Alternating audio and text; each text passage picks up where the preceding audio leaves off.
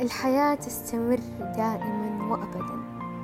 كل ما مريت بصعاب تقويت أكثر وصرت أقوى من قبل.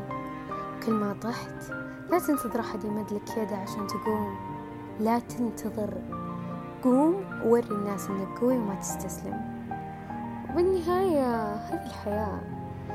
يعني لازم تتعب وتشقى إذا مو اليوم بكرة. إذا ما تعبت بكرة اللي بعدها أنت لازم تتعب.